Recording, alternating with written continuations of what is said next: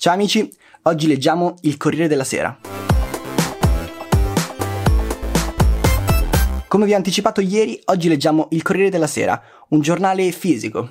Sì, sembra assurdo, ma in questi ultimi anni, con l'avvento della tecnologia, le notifiche si sono sempre più trasformate in messaggi sul nostro telefono, in notifiche. E vedere un giornale stampato sembra di vedere un reperto storico che dovrebbe stare in un museo più che in un'edicola. Mentre invece no, le edicole lo vendono ancora. Questo vuol dire che quando una cosa viene venduta è perché qualcuno la compra.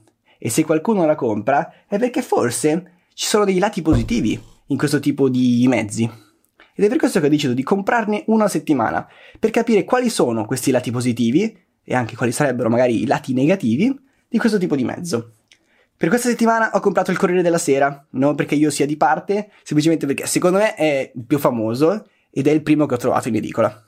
Quindi adesso leggiamo un pochino quali sono le sue notizie e in particolare, vabbè, mettiamo in luce quelle principali. Non possiamo leggerne tutte perché, come sapete meglio di me, ce ne sono tantissime su un giornale di questo tipo. La prima è ovviamente inerente alle votazioni, al referendum, e il titolo è questo. Il virus non ferma il voto. Più del 40% degli italiani va a votare. Questa, secondo me, è una notizia bellissima, il fatto che in questo referendum gli italiani abbiano trovato lo stesso il tempo di andare a votare, nonostante le 2000 problematiche che comunque ci sono. Prima problematica fra tutte è quella del Covid e sicuramente magari le persone più anziane avranno pensato una, due volte, tre volte prima di andare a votare. Ma il fatto che siano andate comunque è sicuramente una cosa bella. Le altre problematiche sono il fatto che questo era un referendum e un referendum di solito non, eh, non, viene troppo calcolato dalla popolazione.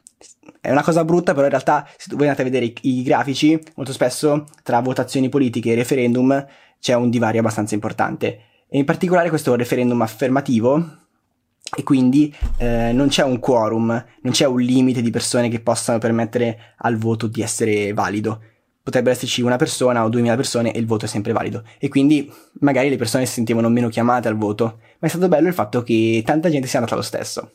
Ovviamente in tutta Italia la situazione cambia, nel nord ci sono più persone che sono andate a votare, nel sud ce ne sono di meno, in particolare in Sardegna è la regione con meno persone che sono andate a votare, si parla del 23%. Il Corriere ci ricorda anche che queste votazioni non erano soltanto per il referendum, ma anche per i nuovi consiglieri regionali e per i sindaci nelle regioni del Veneto, Liguria, Valle d'Aosta, Toscana, Marche, Puglia e Calabria. Una cosa bellissima che vi dico davvero, io non pensavo di trovare su questo tipo di giornale, sono gli approfondimenti a fine pagina anche per questo tipo di argomenti. In particolare si parla di due interviste, l'intervista ad Anna Maria e l'intervista ad Antonio, che ci portano due correnti di pensiero completamente diverse. Anna Maria, 91 anni, ex infermiera, viene intervistata mentre stanno andando a votare e ci racconta come, secondo lei, il virus, il coronavirus, non deve essere una motivazione per non andare a votare. Lei sostiene che il voto sia una delle armi più importanti che un cittadino ha e non può assolutamente in nessun modo farselo scappare e fartelo, farselo portare via da un virus. Mentre il pensiero completamente diverso è quello di Antonio, 81 anni, che viene intervistato mentre è al bar con i suoi amici e ci racconta come secondo lui la classe dirigente, la politica, in qualche modo non è davvero interessata a ridurre gli sprechi, a far diventare l'Italia un paese più veloce nel fare le leggi, no, semplicemente questo referendum è soltanto un contentino che ci vogliono dare. Ed è per questo che non andrà a votare e sostiene anche che non andrà a votare nei prossimi anni. È una cosa bellissima se ci pensate, perché appena finisci di leggere una notizia puoi capirne anche i riscontri concreti nella popolazione. A me è molto piaciuta come cosa perché alla fine approfondimenti di questo tipo li faccio anche mentre leggo una notizia su, su, internet e la cosa bella è che in questo caso ce l'avevo direttamente lì, sulla mia pagina del giornale. Altra notizia interessante è quella di Patrick Zacchi, che appunto racconta attraverso, attraverso, un'intervista della sua voglia di iniziare a studiare, a tornare a Bologna in università, ma sfortunatamente probabilmente non sarà così. Infatti il ragazzo egiziano è ancora sotto processo e molto probabilmente eh, la sua condanna a detenzione a vita verrà portata avanti da, dallo Stato egiziano, nonostante appunto ci siano tantissime organizzazioni che lottano per liberare questo ragazzo e farlo tornare a studiare.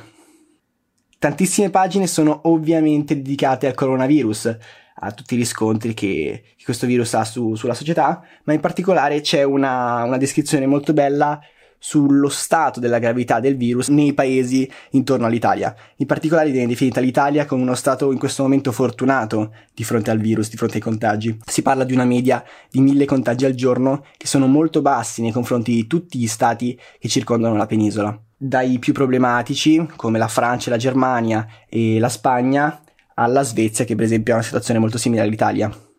Infatti, per esempio, in Spagna si passa dai 4 ai 5.000 contagiati al giorno, quando per esempio invece in Francia ce ne sono 11.000 al giorno. Ovviamente non si può dire che l'Italia sia assolutamente immune e più brava degli altri stati, semplicemente forse non siamo ancora arrivati a quel momento e forse dalla settimana prossima saremo come la Francia. Non possiamo dirlo, il virus ci ha spiegato e ci ha fatto capire che nulla è certo in questo mondo. Viene anche descritta la Romania come stato in cui la, il numero di contagiati, il numero di morti è il più alto. E viene descritta anche una situazione molto particolare che c'è in Gran Bretagna, dove i contagiati aumentano sempre di più e dove la politica non vuole assolutamente chiudere di nuovo eh, di fronte a un nuovo lockdown ed è per questo che vengono aumentate le restrizioni verso chi non, eh, non rispetta le normative anti-covid. Per esempio la multa per le persone che escono dalla quarantena è addirittura di 10.000 sterline. Questo potrebbe sembrare alto, ma in realtà è essenziale per cercare di buttare le basi di una vera e propria riapertura e di una vera e propria rinascita di uno Stato, perché se di fronte a un, un contagiato di Covid tu ti permetti di uscire, come fa una nazione a ripartire? Vuol dire che non, non c'è cura. E questa multa magari potrebbe davvero eh, limitare il contagio. Non lo sappiamo, beh, loro ci stanno provando in questo modo.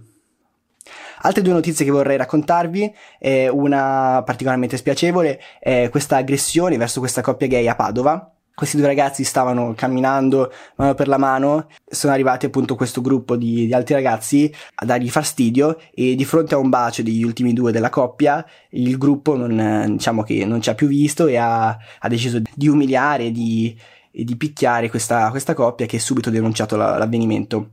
Non vorrei troppo commentare questi, questi atti orribili perché quando ne parli dai valore a questa cosa, dai valore a queste persone che fanno queste cose e a me non va. E semplicemente l'unica cosa che mi viene da dire è che fatti di questo tipo nel 2020 sono assolutamente assurdi. Sarebbe bello non sentirne più parlare, ma a volte avvengono ancora e questa cosa rende tristi tutti.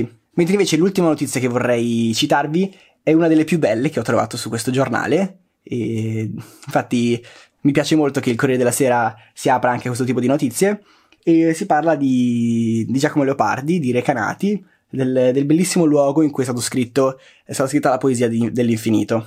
Luogo assolutamente bellissimo che però l'Italia forse non sa mantenere a pieno.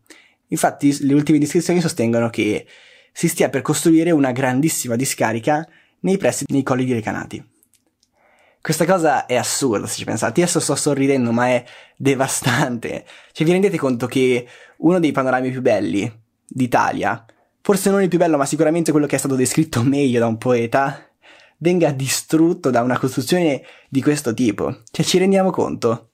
Cioè, proprio non ci riusciamo a preservare qualcosa la pronipote Olimpia, la pronipote di, di Lopardi, ha fondato questa associazione, c'è un, un, foglio che si può firmare in digitale per cercare di limitare o fermare questa, questa trattativa, questa costruzione. Ha già raccolto un po' di firme e speriamo che questo possa davvero fermare questi lavori. È assurdo, è assurdo. Chissà cosa direbbe Giacomo.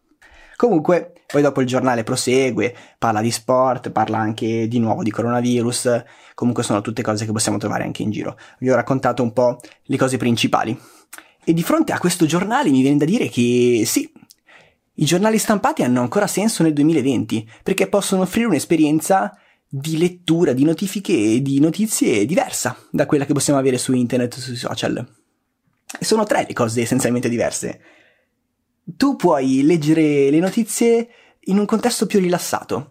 Quando, siamo, quando abbiamo in mano il nostro telefono, molto spesso siamo distratti dal telefono in sé, dalle notizie, dai messaggi, Instagram, i social network, e quindi non possiamo davvero dedicarci solo alle notizie. Invece un giornale è quello, non può fare altro. E oltre ad essere un suo limite, è anche un suo pregio. Poi un altro pregio sono gli approfondimenti. Questa cosa non pensavo di dirla, ma su un giornale possiamo trovare gli approfondimenti. Stessa cosa possiamo farla benissimo attraverso il nostro computer, possiamo cercare pagine diverse, leggere cose diverse, ma magari questo multitasking estremo che abbiamo sul computer ci può limitare la nostra attenzione. Se invece su un giornale abbiamo solo quello, leggiamo quello che ci danno loro e a volte, vi dirò, è anche esaustivo quello che dicono. E arrivo con l'ultimo punto, che è quello che mi ha colpito di più e non pensavo che, che vi avrei detto anche una roba del genere. Il fatto che non ci sono i commenti sul giornale è fortemente positivo. Quando leggiamo una notifica di qualsiasi tipo, mentre la stiamo ancora leggendo, andiamo subito a scrollare nella sezione commenti per vedere cosa dicono e cosa pensano gli altri utenti su quella notizia. Molto spesso lo facciamo senza pensarci, ma io vedo in noto un carattere particolare in questa cosa. Magari di fronte a una notizia noi non riusciamo a farci una nostra opinione su quello che leggiamo. Allora leggendo i commenti cerchiamo di attingere dall'opinione di qualcun altro per crearcene una nostra. E di fronte a un giornale dove l'unica opinione è la tua, tu non puoi attingere da nessuno. Ed è per questo che trovo bello il fatto che di fronte a un mezzo di questo tipo tu sia costretto a crearti una tua opinione, che poi ovvio metterai in dubbio e metterai a confronto con l'opinione di altre persone. Ma in un primo momento sei tu e soltanto tu di fronte alle notizie, che è bellissimo. E ve lo consiglio fortemente. Settimana prossima comprerò un altro giornale, Il Sole 24 Ore. E vedremo se è davvero così tanto necessario comprare 1,50 euro di giornale oppure bastano i nostri social e il nostro computer. Qui è Matt, ci vediamo domani raga, ciao!